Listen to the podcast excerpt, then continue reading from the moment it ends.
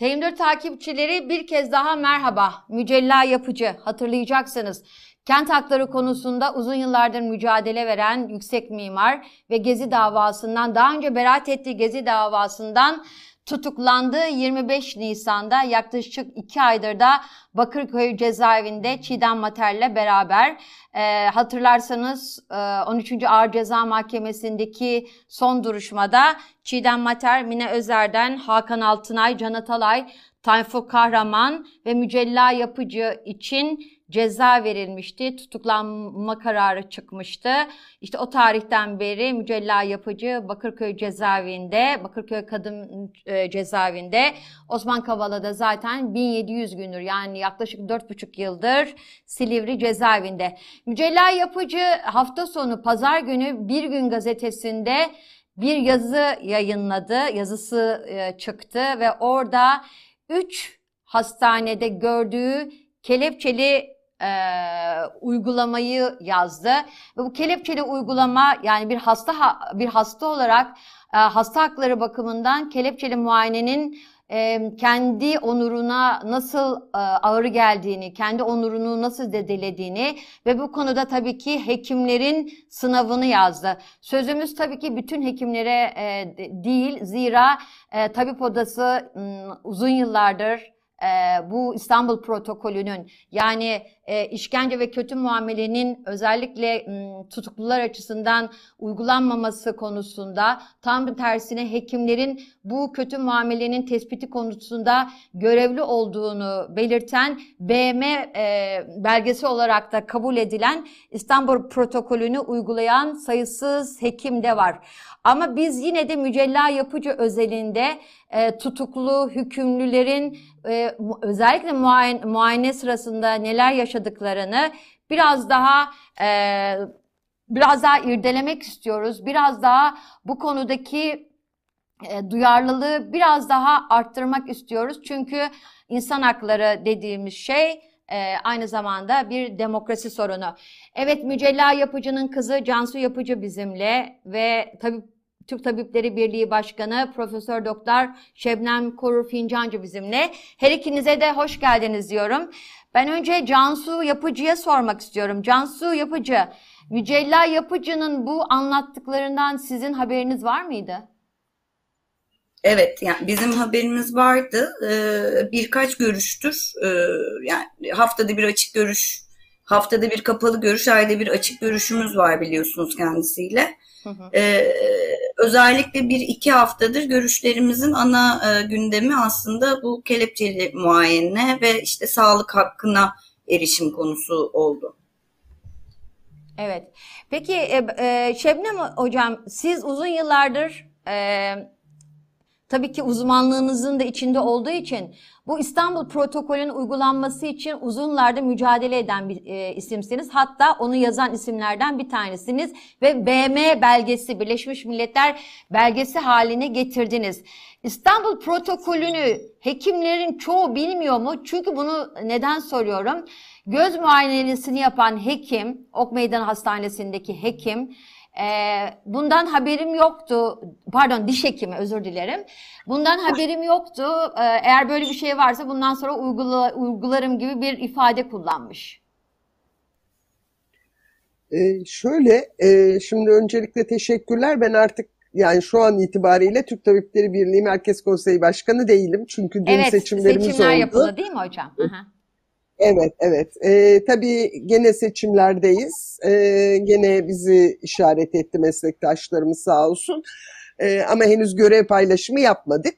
O yüzden e, sadece bir merkez konseyi üyesiyim Üyesiz ben. Ama her zaman öyleyim zaten. Başkanı da olsam aynı zamanda e, TTB emekçisiyim. Tabii Türk Tabipleri Birliği'nin, Türkiye İnsan Hakları Vakfı'nın da e, bütün aktivistlerinin çok büyük emeği var İstanbul protokolünde ve sonrasında da e, eğitimler düzenlenmişti. Ama bu eğitimlerde e, ne yazık ki diş hekimlerinin eğitimlere katılmadığını, diğer sağlık alanından emek veren insanların bu eğitimlere katılmadığını, hekimlerle sınırlı tutulduğunu da biliyoruz. Hı hı. Böyle bir sınırlarımız da var. Zaman zaman biz Türkiye İnsan Hakları Vakfı olarak barolarla birlikte eğitimler düzenleriz. O koşullarda tabip odalarıyla, diş hekimleri e, birliği ve odalarıyla da iletişim kurmaya gayret ederek onları da katmaya çalışıyoruz ama çok sınırlı.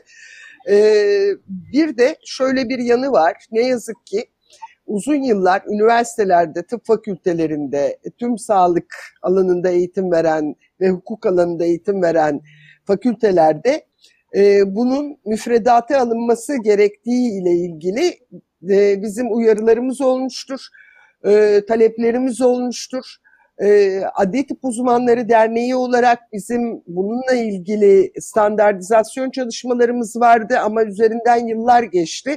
Şimdi görüyoruz ki tıp fakültelerinde bile İstanbul protokolü ne yazık ki eğitim programı içinde değil e, ve pek çok bizim meslektaşımız da bu konudan haberdar değil.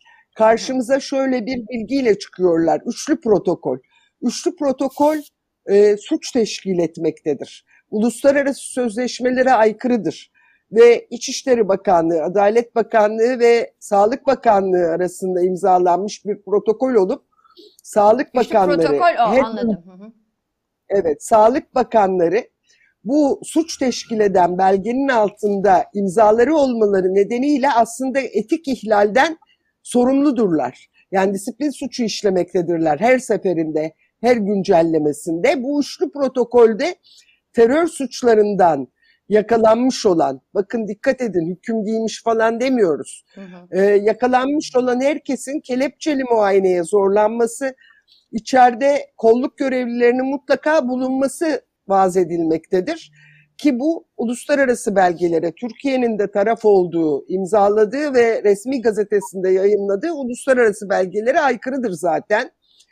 Ee, biz bu nedenle 19 Ocak'ta e, tüm ilgili kurumlara bir yazı yazdık. Özellikle son dönemde Türk Tabipleri Birliği'ne yöneltilen şikayetler nedeniyle ve uyardık. Bu kelepçeli muayene konusunda, sevkler konusunda, e, kolluğun içeride bulunma ısrarı konusunda Sağlık Bakanlığı, Adalet Bakanlığı ilgili kurumları.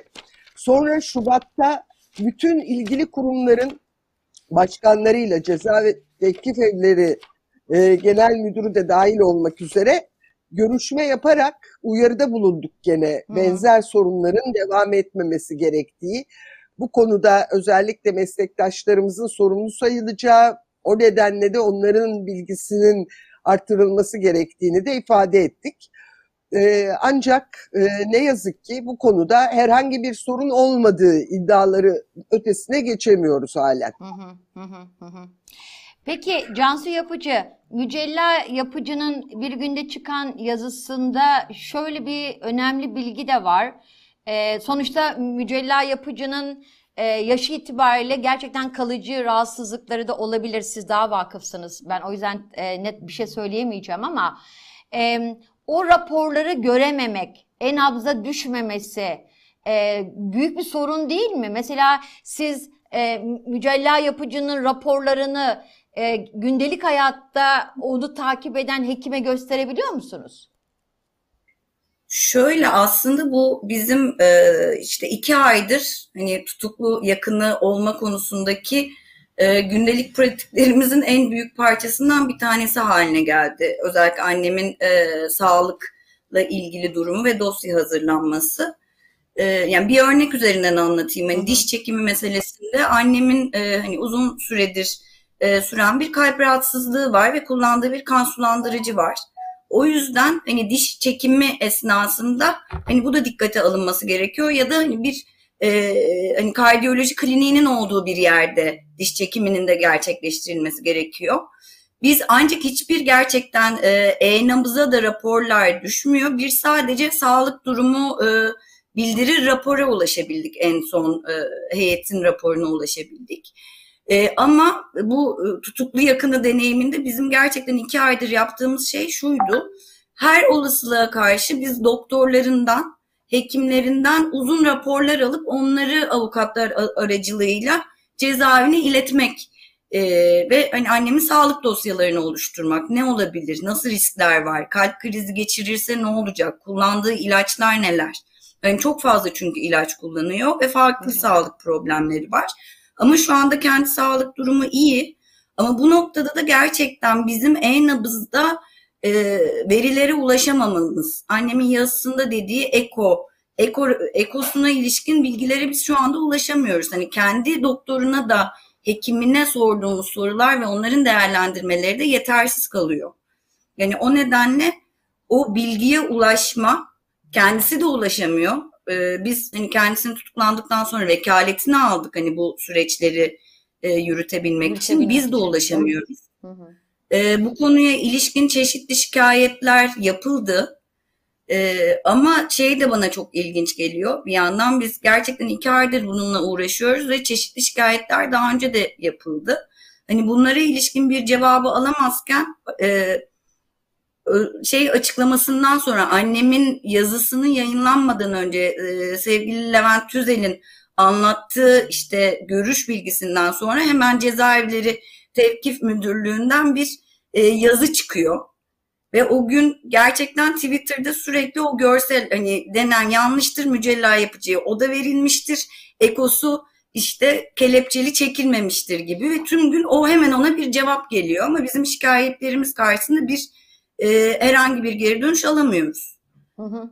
Şebnem Hocam bir e, tutuklunun ya da hükümlünün fark etmez kendi sağlık raporlarına e, Uluslararası Bağımsız Adli Uzmanlar Grubu olarak özellikle de işkence ve rehabilitasyon merkezleri konseyi çatısı altında oluşturduğumuz bir yapı bu.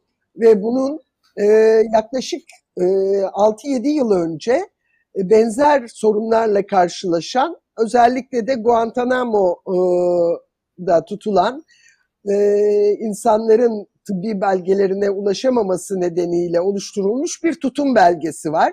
Hı hı. Ve uluslararası bilimsel dergilerde de bu tutum belgesi yayınlandı. Ee, özellikle özgürlüğünden alıkonulmuş kişilerin tıbbi bilgi ve belgelerinin paylaşılmamasının e, suç teşkil edeceğine dair bir tutum belgesi bu. Tabii ki ulaşması gerekiyor. Ayrıca hekimin aydınlatma yükümlülüğü var, bilgi verme yükümlülüğü var. Örneğin eko çekildikten sonra da eko sonuçlarının kendi sağlığının nasıl olduğunun hastayla, hastasıyla mutlaka paylaşılması gerekir. Dolayısıyla bu da ciddi bir biçimde etik ihlaldir. Aydınlatma yükümlülüğünü yerine getirmemiştir.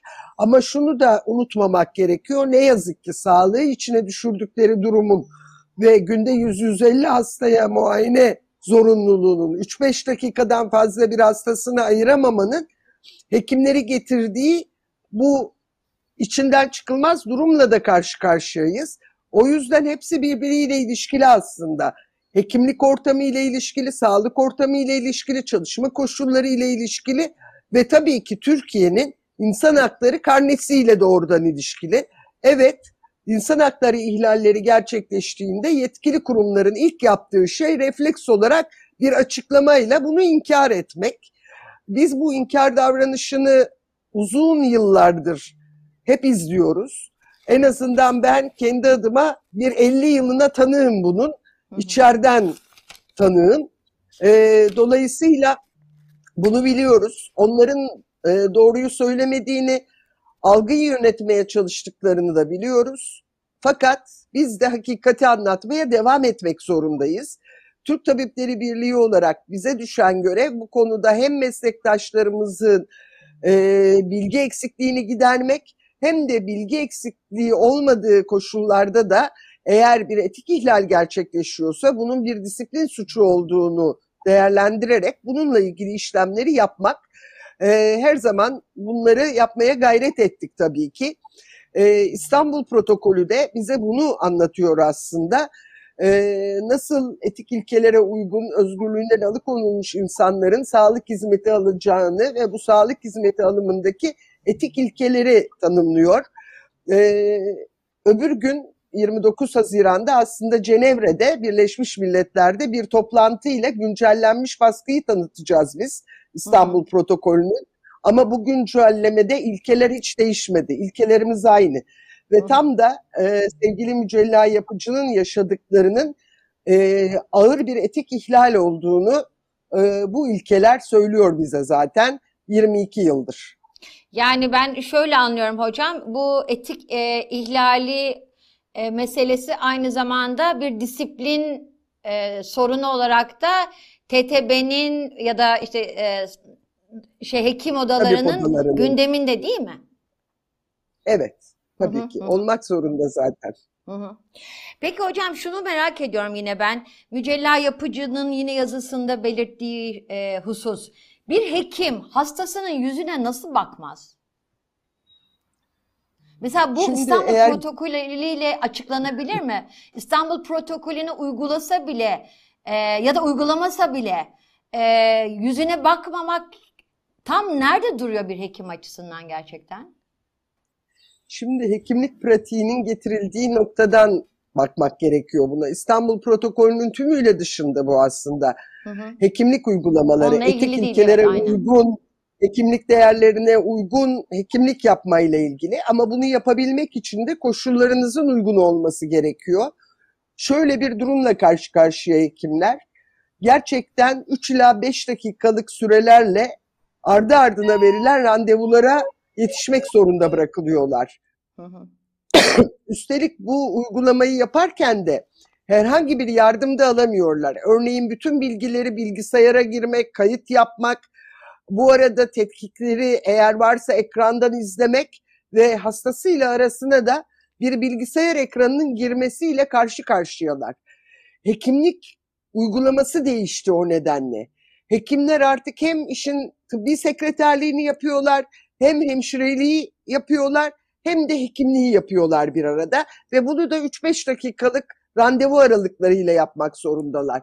Bu aslında bir süre sonra bir davranış değişikliğine yo- yol açıyor ve olağan kabul edilmeye başlanıyor. Ne yazık ki bütün kötü durumların bir süre sonra alışılıp olağan hale gelmesi gibi aslında bu bir olağan dışı durumdur. Bu olağan dışı duruma da doğrudan olağan olanı yani etik ilkelere uygun hekimlik değerlerinden yana hekimlik yapma ısrarını koymak gerekir. Ama çok kolay değildir çünkü buna da baskılar ve mobbingle ne yazık ki hekimler yıldırılarak bu sisteme uyum sağlamaları yönünde bir çaba sarf edilmektedir.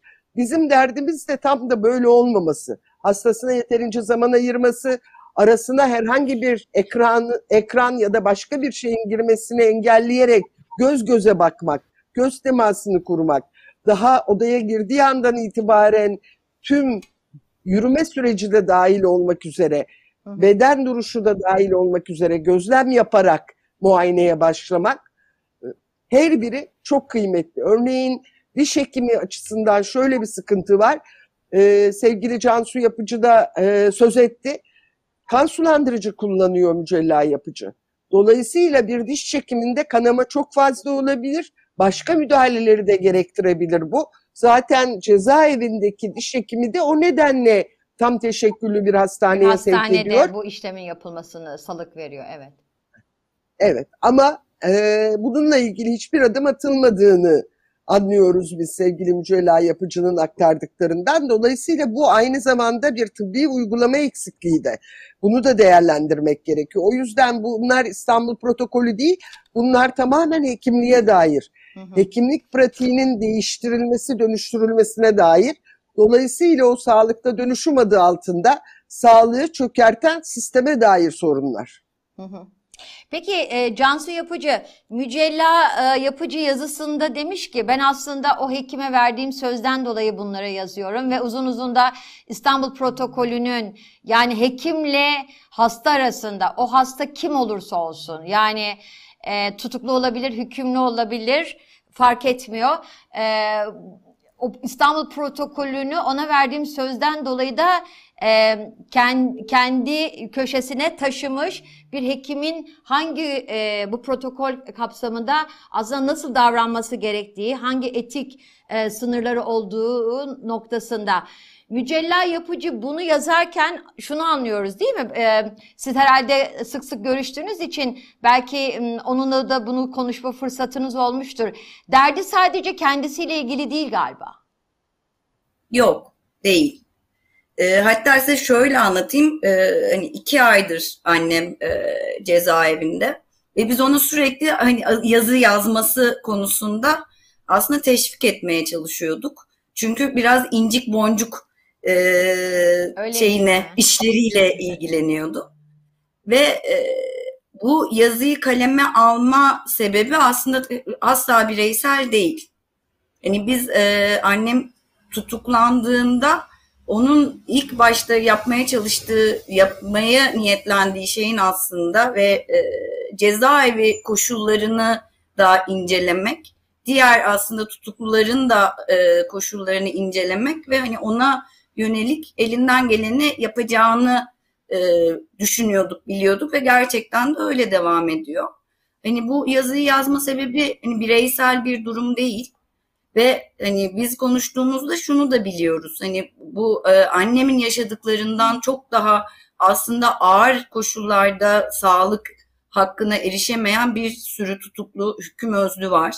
Yani biz özellikle hani kadın ceza infaz kurumunu deneyimlediğimiz için hani bu ayrı doğumlarda da olabildiği gibi hani konular da konuşuluyor.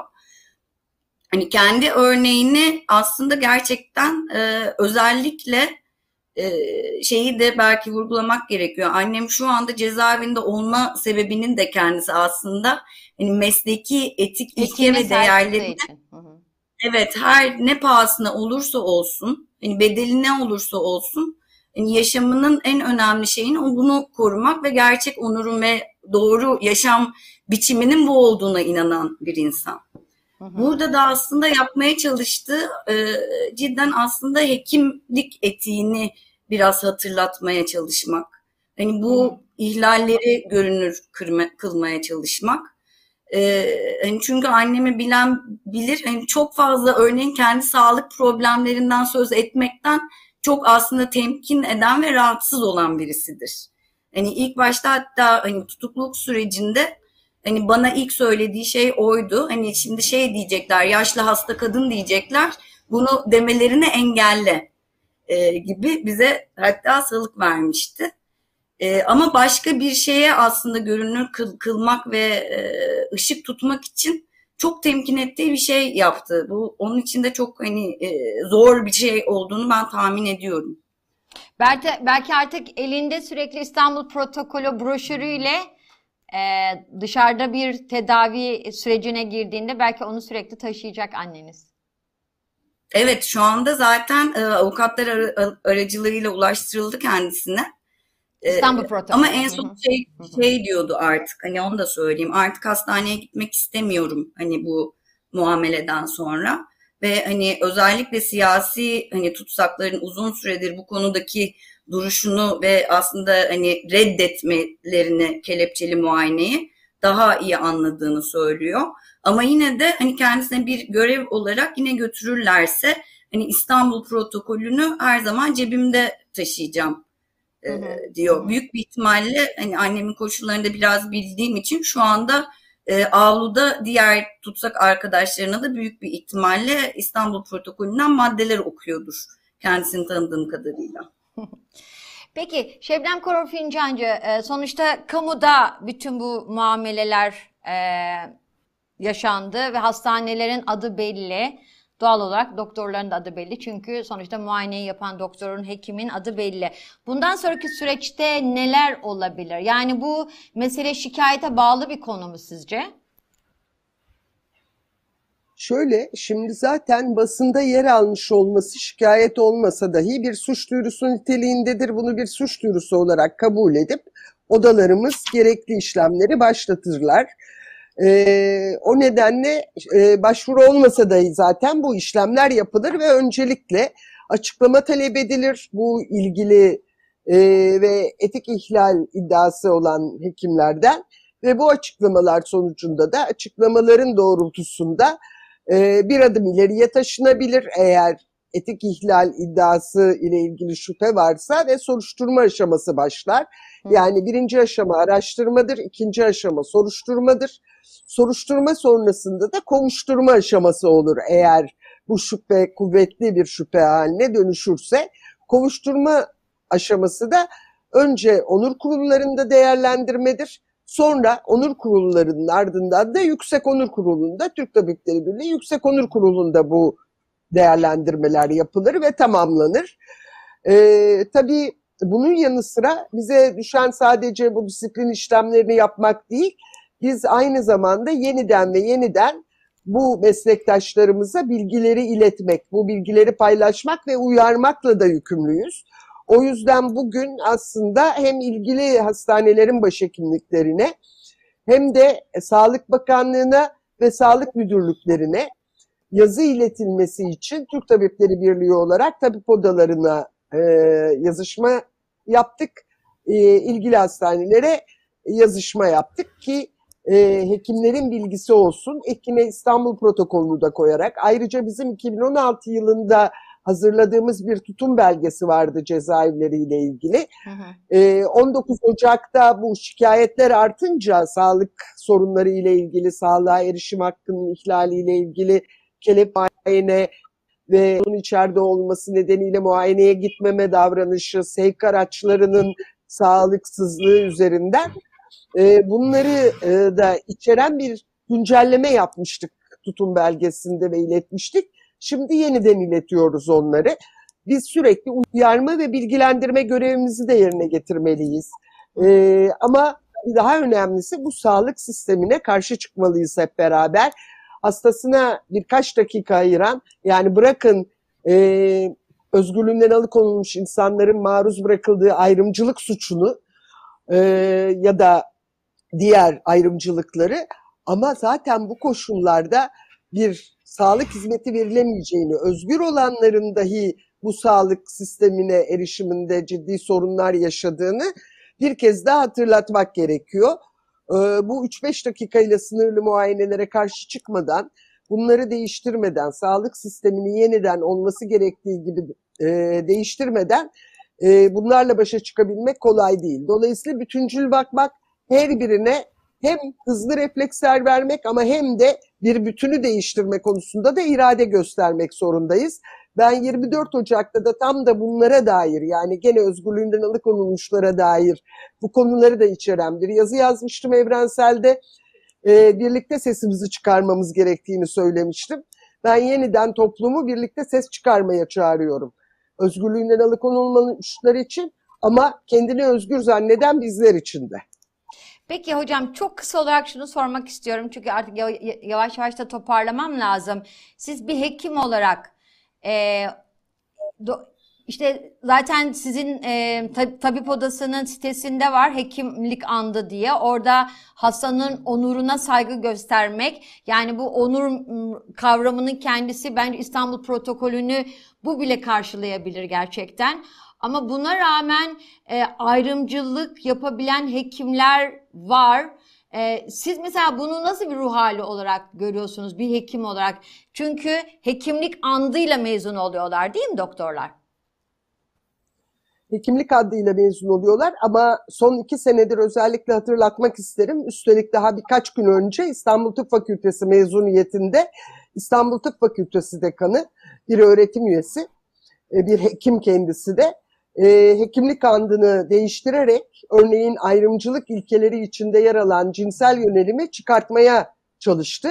Neyse ki, neyse ki genç meslektaşlarımız, o, gurur duyuyoruz onlarla, e, iradelerini kullandılar ve cinsel yönelimi yüksek sesle dile getirdiler. Dekan çıkartmış olmasına rağmen pek çok tıp fakültesinde hekimlik andının değiştirilmeye çalışıldığını da görüyoruz.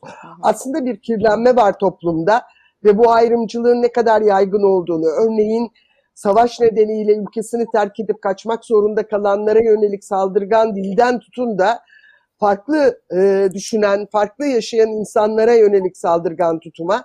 Kaldı ki sevgili Mücella Yapıcı ve bütün bu gezi sürecinde emek vermiş, mücadele etmiş, şehrini, doğasını korumaya çalışmış insanları rehin alma pratiklerinde de aslında tam da bunu görüyoruz biz biz değerlerimizi yitiriyoruz. Ve bu değer eğitimi toplumda sadece bir kesimle sınırlı olmaz. Sadece siyasilerde değil değer eğitimi. Değer eğitimi aslında tüm insanlarda. Bundan hekimler de etkileniyorlar kaçınılmaz olarak. O yüzden biz ilkelerimize sahip çıkmak zorundayız. Hekimlik andını bir onur belgesi olarak her birimizin yüreğinde taşıması gerekiyor. Evet insanlık onuruna aykırıdır Ayrıca kelepçeli bir biçimde hastanede boydan boya yürütülmeleri poliklinik koridorlarında yürütülmeleri de insanlık onuruna aykırı ve işkence suçu kapsamında değerlendirilmelidir. Tam da bu nedenle. Hı hı, hı. Peki Şebnem Korur Fincancı çok teşekkürler.